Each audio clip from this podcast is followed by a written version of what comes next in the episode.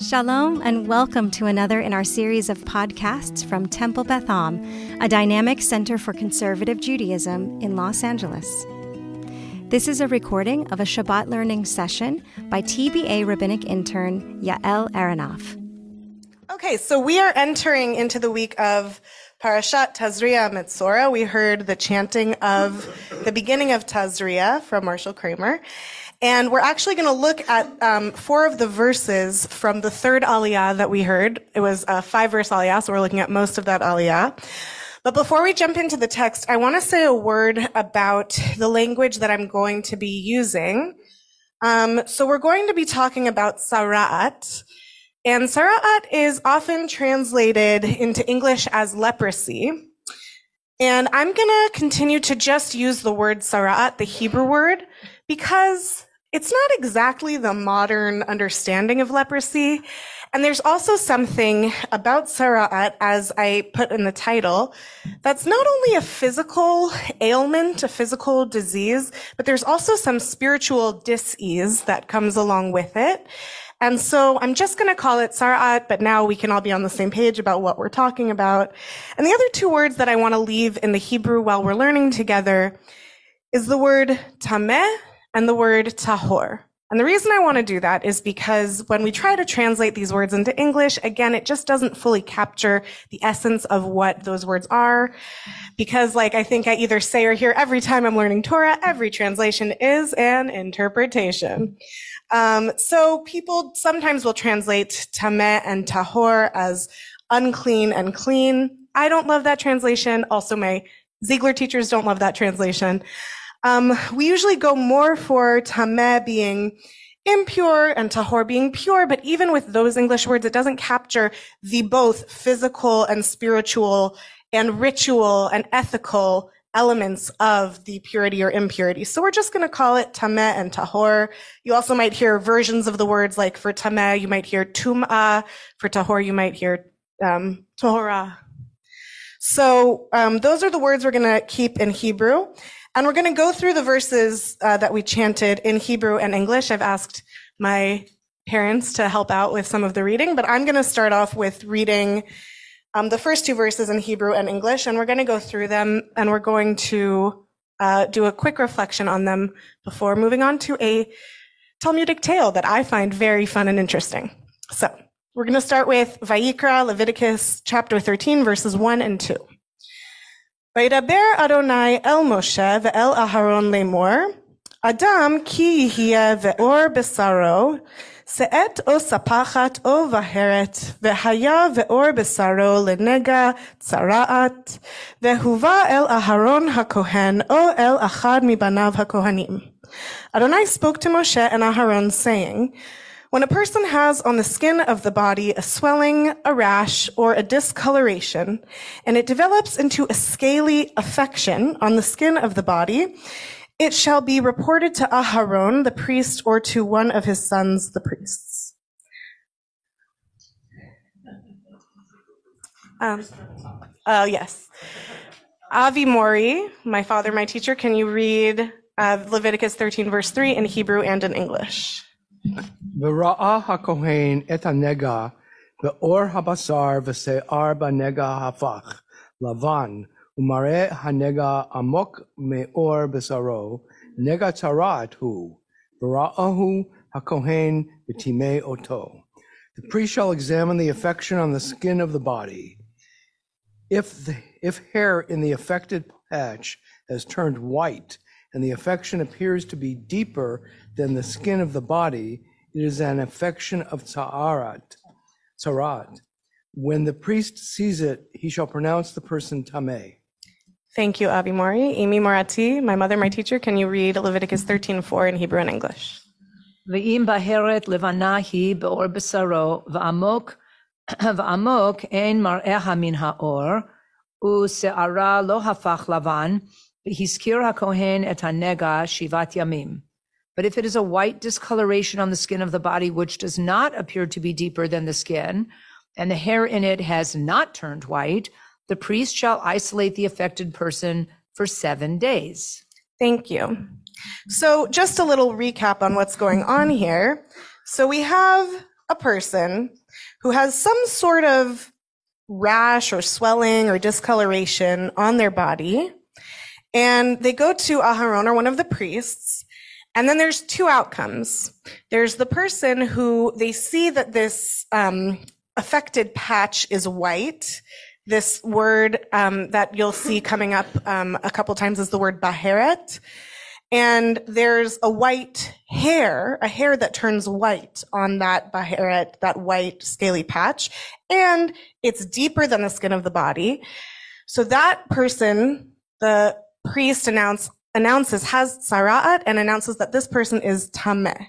That ritual, spiritual, physical, ethical, potentially uh, impurity, tameh. But if the white discoloration, this baheret thing on their body, is not deeper than the skin, and the hair that's on top of that skin is not white, then it's not tzara'at, and they're not pronounced tameh, and they just have to isolate. So it's just a physical um, affliction. It's not the spiritual, deeper um, dis- disease and disease. So, with that in mind, I was curious about some of your thoughts on what is the actual difference that's happening between the person in verse 3 and 4 we spoke i mean the verses really speak a lot to the physicality of the differences like we were just um, like i was just sort of trying to recap um, I'm curious though, like what impressions this leaves you for what person one with tzara'at who's tameh is experiencing physically and spiritually, as opposed to person two who does not have tzara'at, is not pronounced tameh, but does have to isolate for seven days, what they're going through physically and potentially also spiritually. So if anyone has any thoughts they want to share, if you feel comfortable using the mic, we can pass the mic um, for people to hear. If you don't, I will try to restate what you said and I'll Approaches are welcome, and I see a hand already. Yes? So it says in the second case, what happens to the person? What happens to the person? They isolate for seven days. But in the first case, it doesn't say what happens to the person. It says, you know, you have tzarat and you're tameh, but it doesn't say what that person has to do. Do they isolate? Do they go away forever? Do they, you know, right? It doesn't, it doesn't say what they do. Thank you. Yeah. So there is definitely uh, some unclarity there that needs more explanation. Thank you. Yeah. Well, I just find it really interesting that it's um, it's all about diagnosis. Oh, just right. Um, that it's all about diagnosis mm. and Oh, right here. Just you can give it to me. Yeah. And it's about um, and, and how much of an understanding they have about contagion also. Mm-hmm. In, just in terms of yeah, thank you. So speaking to the physical part, the understanding of contagion and also the diagnosis that I heard there was a joke about the first dermatologist, but that these priests are serving both not only in the spiritual way, but, but diagnosing, uh, these contagious diseases. Thank you. Are you?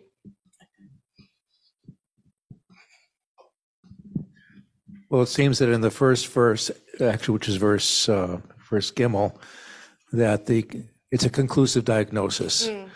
that surely the person has contracted this skin affliction. And therefore, I'm going to, as the priest will declare him ritually impure, not able to participate in the rich, in the sacred precinct. The second one, however, is more of an intermediate stage. I'm really not sure what his condition is. Mm. Is it really this tzara'at or is it not tzara'at? Mm. So therefore, we're going to defer judgment. Mm. So for him, we're only going to, or her, we're only going to put this person into isolation. Mm. And then we'll have to see what happens after the seven day period. Ah, thank you. That's, that's interesting. So that's, um, we, we talked about some um, things being unclear about the person who is isolating, no, about the person who has tzara'at. That was our first comment. But there's also some um, thing left unclear about the person, the second person. They're isolating for seven days, and then what happens? What do they have? What is going on? Um, yeah. Oh no. Okay.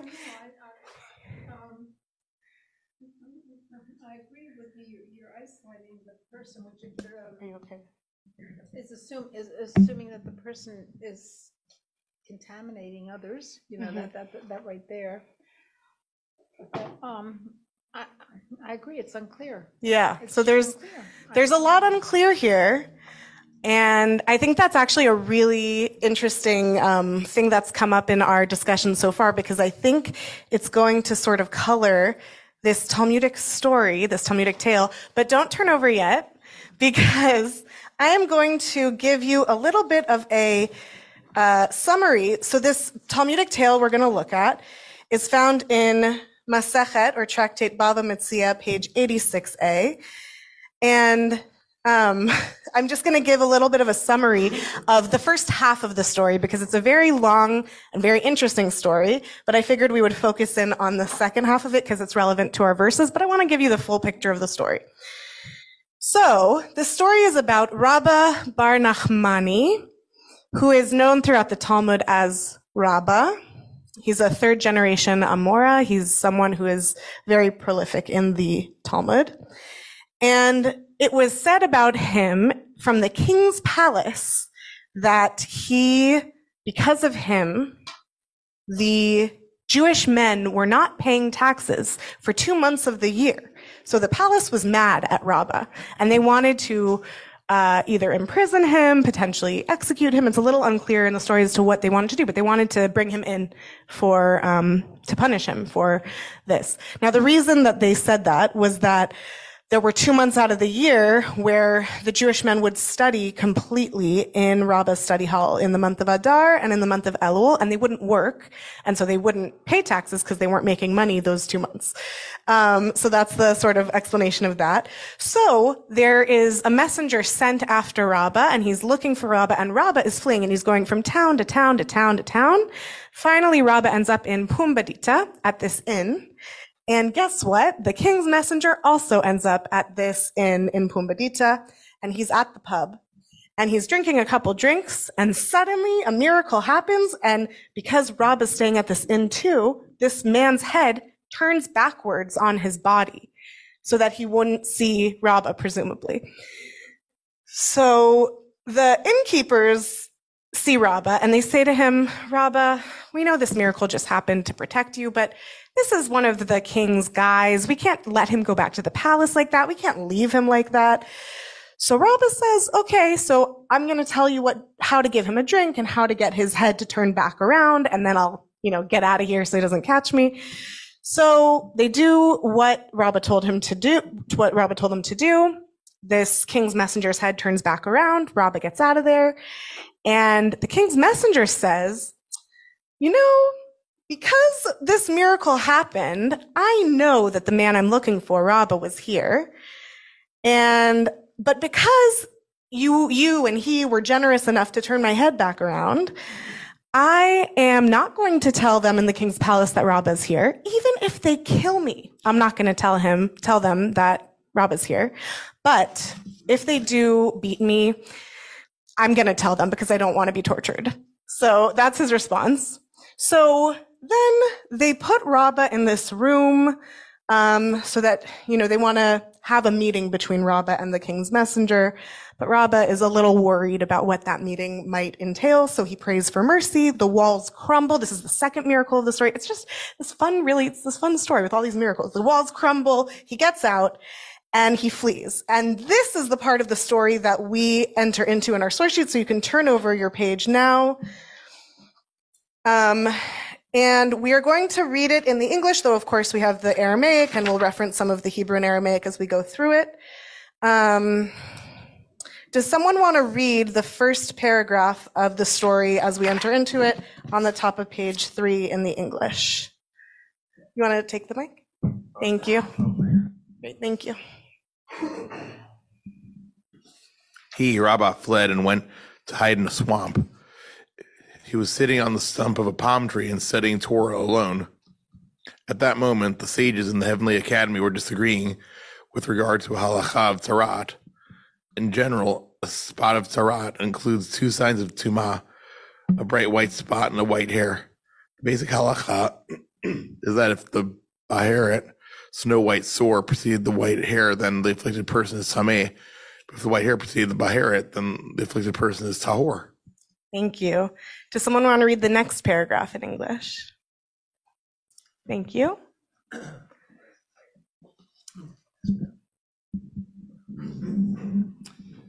The heavenly debate concerned a case of uncertainty as to which came first, the spot or the hair.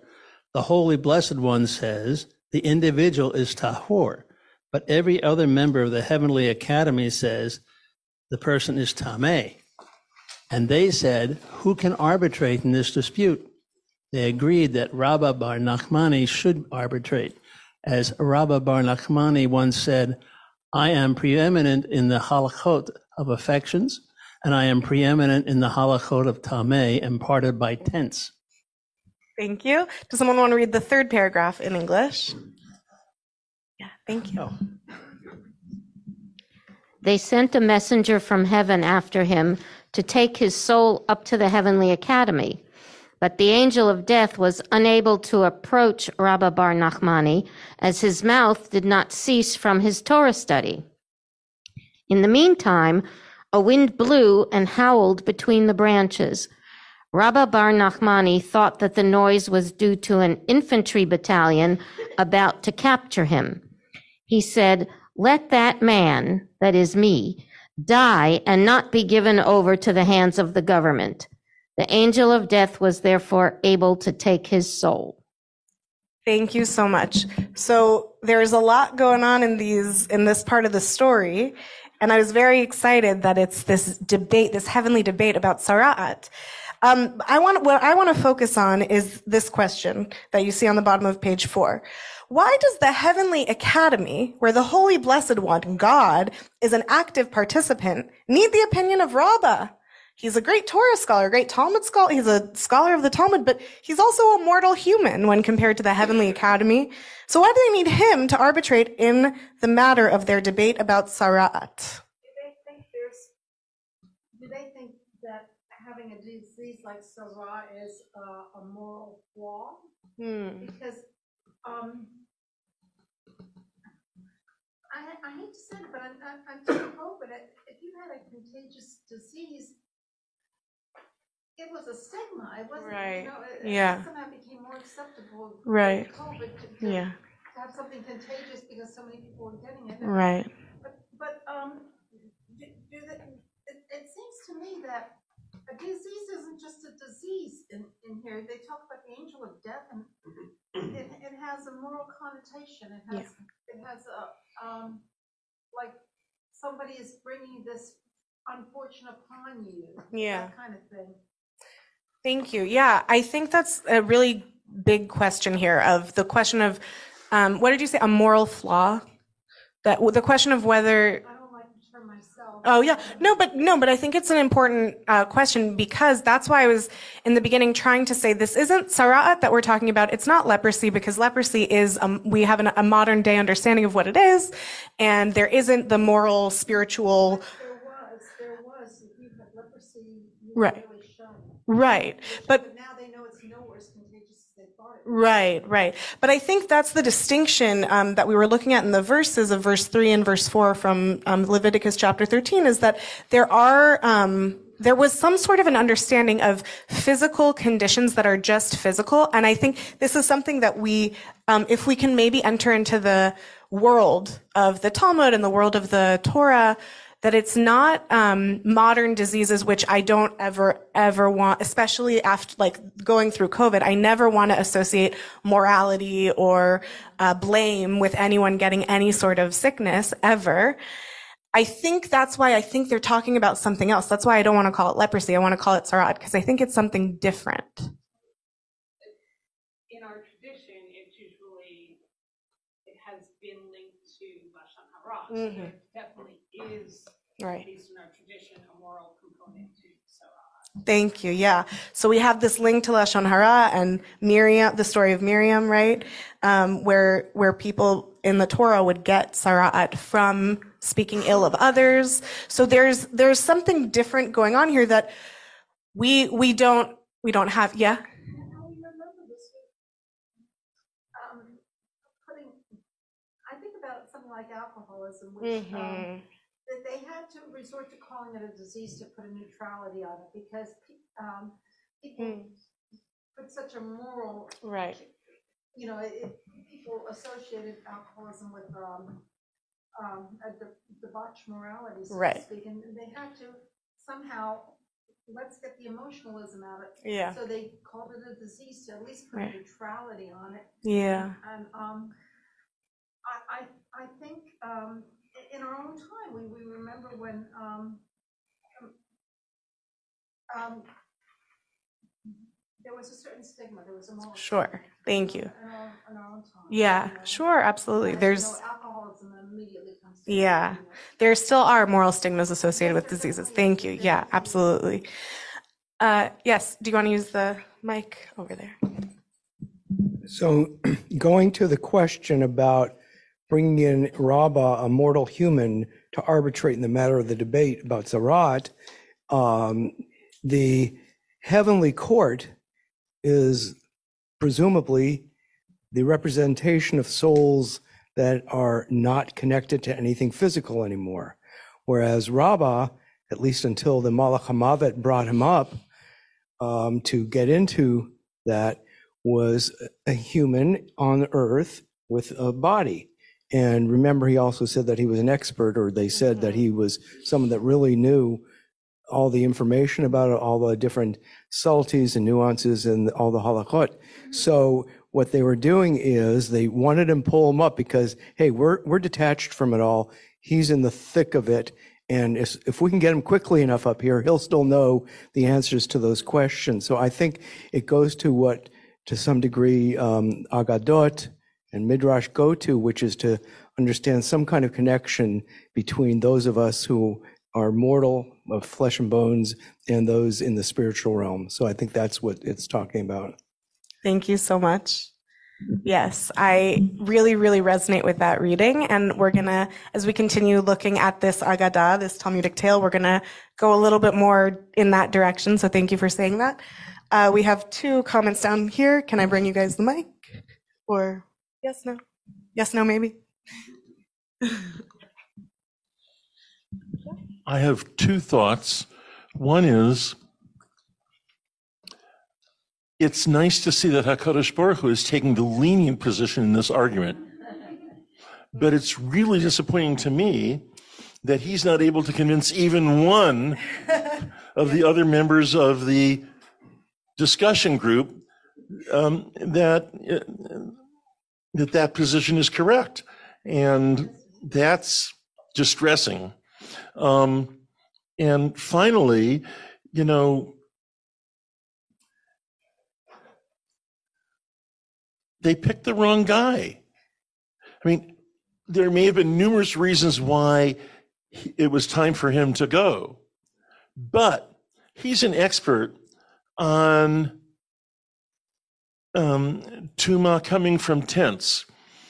Unfortunately, I have spent a lot of time recently learning about tuma that comes from tents. It's a very complex and difficult area, but it's not the same as saras by a long shot. And so it's like, you know, we're going to take the person who's an expert on X and ask him to dis- to discuss P, and I just don't think they belong together. Thank you. Yeah, I think those are yeah, those are two really important points about the question of did they get the right person or the wrong person? You're not just looking at disease, but you know, um, um, there's um, an emotional, Right. emotional, subject, highly subjective component attached to this affliction. That's, that's not possible. Right. The morality of it all, exactly. Yeah. Uh, Maybe I'm just overly simplifying the question, but Torah is not in heaven anymore. It's been given to man already. Yeah. So therefore, you who are the judges in heaven, you no longer have jurisdiction over this case. And therefore, let's talk about somebody who does have jurisdiction, who has to deal with the nitty gritty of the problems of real life and not heavenly life. hmm So I think that connects to what Mel was saying. Um, uh, I think, oh, here. Okay, I'll take it. Or, okay. Um, I think that connects to the comment that was made because and we're gonna when we we have one more paragraph to read of this, but when we do, we're gonna come back to those two comments because I think that's that's an interesting read on it as well. Um, does anyone? wa- So we're gonna turn the page, and we have one more paragraph here. Does anyone want to read this paragraph on page five in English?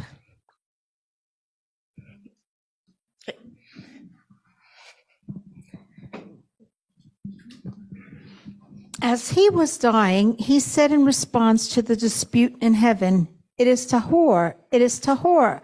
A divine voice emerged from heaven and said, Happy are you, Rabbi Bar Namani, as your body is Tahor and your soul left you with the word Tahor. A note fell from heaven and landed in the academy of Pumbedita.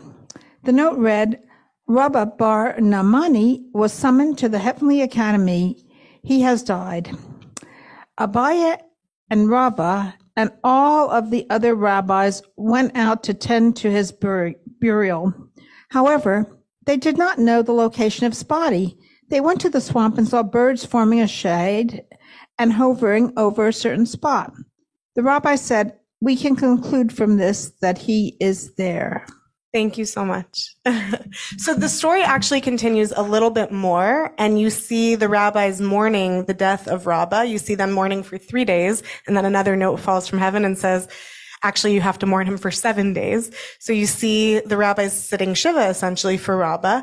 And then there's an epilogue at the end, which is an interesting sort of tale of God and the elements. And I believe, uh, an I bel oh yes, a hurricane and an Arab riding on his camel. And for the epilogue, I encourage you to turn to Bava Metzia 86a if you're interested. It's just such an interesting story, I find. Um, but I want to talk about how the story ends, and I want to go back to the comments that were made about.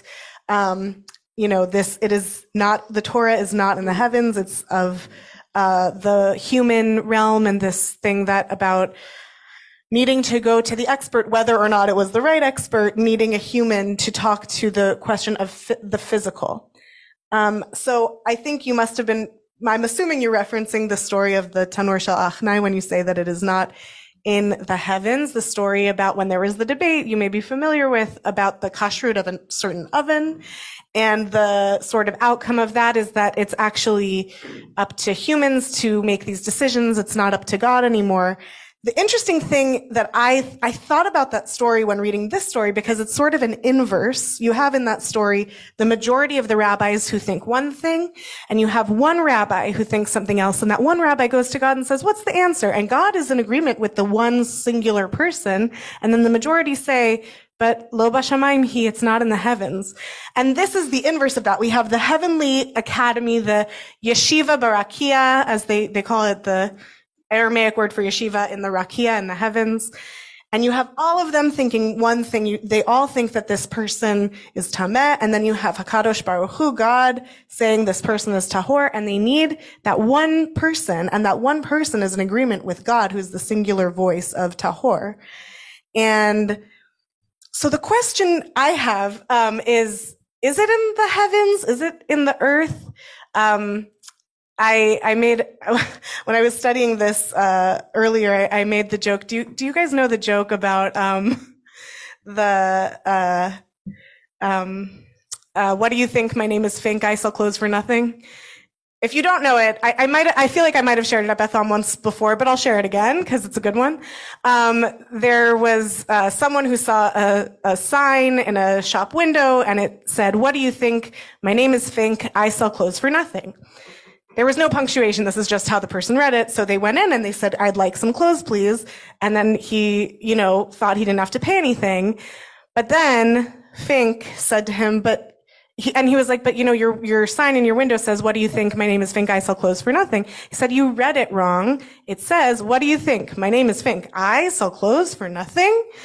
So I, I, I sort of thought of the phrase, lo bashamayim he, and, you know, the way we often read it, obviously, in the Tanur Shel Achnai story is lo bashamayim he, period. It's not in the heavens. But in this case, it's lo bashamayim he. Maybe it, maybe we have, we, and it's maybe a, a mixture of both, because maybe it's not in the heavens and maybe it is in the heavens. And what I mean by that is this, Tzara'at as this example of the physical and the spiritual rubbing up against each other.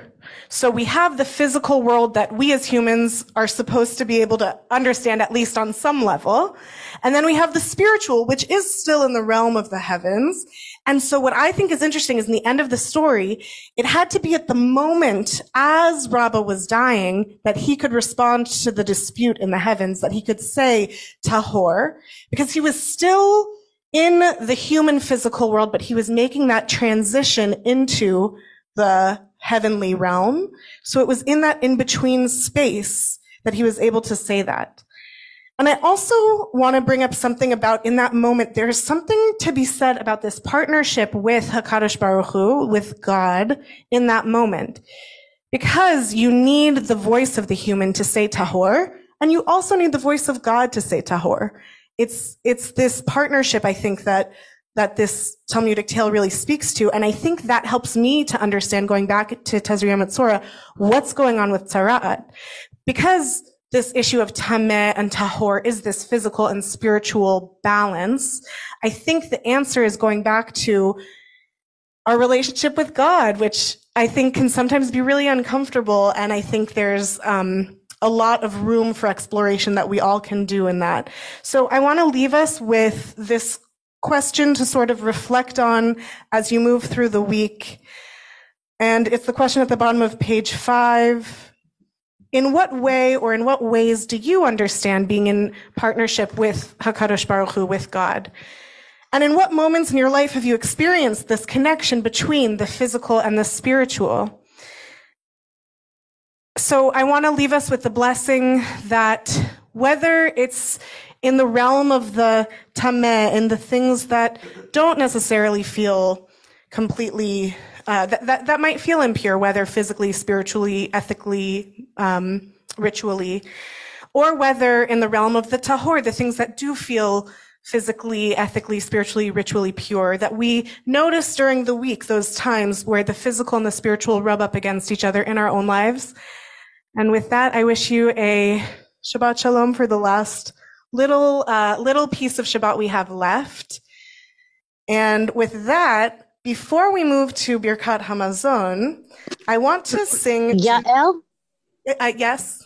I just want to tell you one quick thing. I won't take the time, but if you want another version of that joke, yeah. put in Google Lenin Trotsky joke.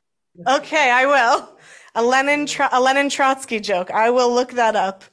I will look that up. Thank you. Thank you. All right. So, um, before we do Birkat Hamazon, if uh, for the people who had bagels, had bread, um, I mentioned last night that we are in the week of Gvura, and today actually has been Gvura Shabi Gvura. It is the Gvura of Gvura Day. The I, I translate as strength, power, resiliency, boundaries. Um, this morning at Hama'alot, for those of you who were there, um, they translated it as discipline. Um, but however, again, however you translate it, we're in the week of Gvura. And something that I learned in this Omer book that I've been enjoying reading that I got in Israel last year is that there are songs that are connected to these weeks of the Omer, to these weeks that have the Sfirot, these, these, um, uh, divine emanations of God mapped onto these weeks so the, the, the song, the type of song that's connected to the week of Gvura is the Zemer. So I, we don't always do Zmirot here, but I wanted to do two. Um, so in a bencher, if you have one of these, on page uh, 24, uh, you will find Dror Yikra, and I wanted to sing uh, Dror Yikra together. And there's enough verses that if you don't know the tune already, you will catch on by the time we're at the end of it. So Dror Yikra on page 24. Dror Yikra leven uvat و این سرخم که ما و ورد و این سر نعیم شیمخم و لایش بر شبون خوب یوم شبت دراش نوی و اولمی ועוד ישסה עמי נטע סורק בתוך כרמי, שאשבת בני עמי, בני עמי, דרך פורה, בתוך בצרה, וגם בבל אשר גברה, נטות שרי, באף אברה, שמא קולי ביום אקרא, ביום אקרא, אלוהים תן במדבר הר, הדס שיטה בראש תדהר, ולמזהיר, ולנזהר, שלומים תן כמי נהר. הדוח כמי אלקנה, במוג לבבו במגינה, ונרחיב פה, ונמלא נא לשוננו לחרינה, לחרינה, דעה חוכמה לנפשך, והיא חטא לראשך, והיא צורניש מצוות קדושך, שמור שבת קודשך, קודשך.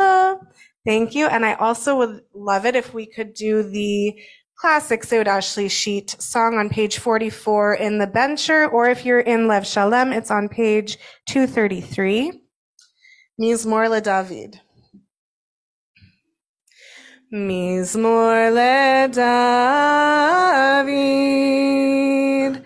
Adonai roi lo echsar. Minot deshe yarbitzeni. Al mei menuchot yanhaleni. Nafshi eshovev. Nafshi eshovev.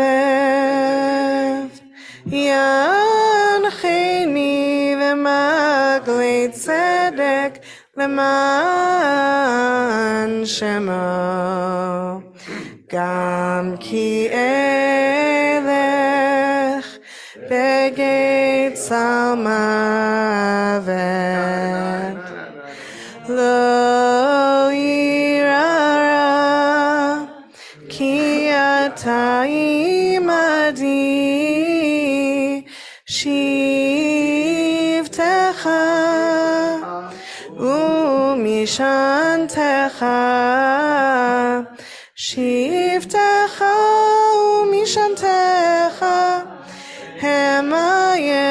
ינחמוני.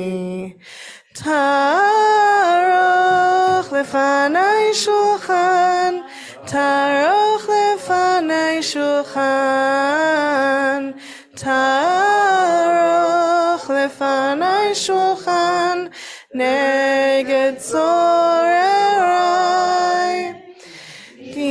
דשנת ושמן ראשי, Dishanta v'Hashem en Roshi.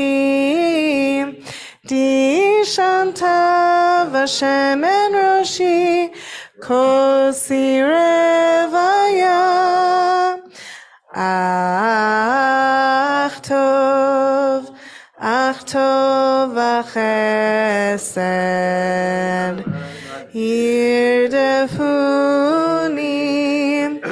ירדפוני כל ימי חיי, ושבתי, ושבתי בבית אדוני, ושבתי בבית אדוני, לאורך ימים.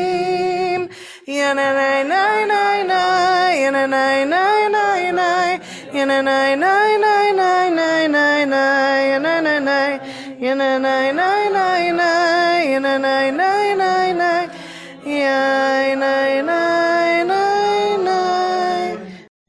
you have been listening to another in our series of podcasts from Temple Beth Am, a dynamic center for conservative Judaism in Los Angeles. If you enjoy these podcasts, we invite you to write a review on the Apple Podcast site or wherever you get your podcasts. For more information about Temple Beth Am Los Angeles, go to tbala.org.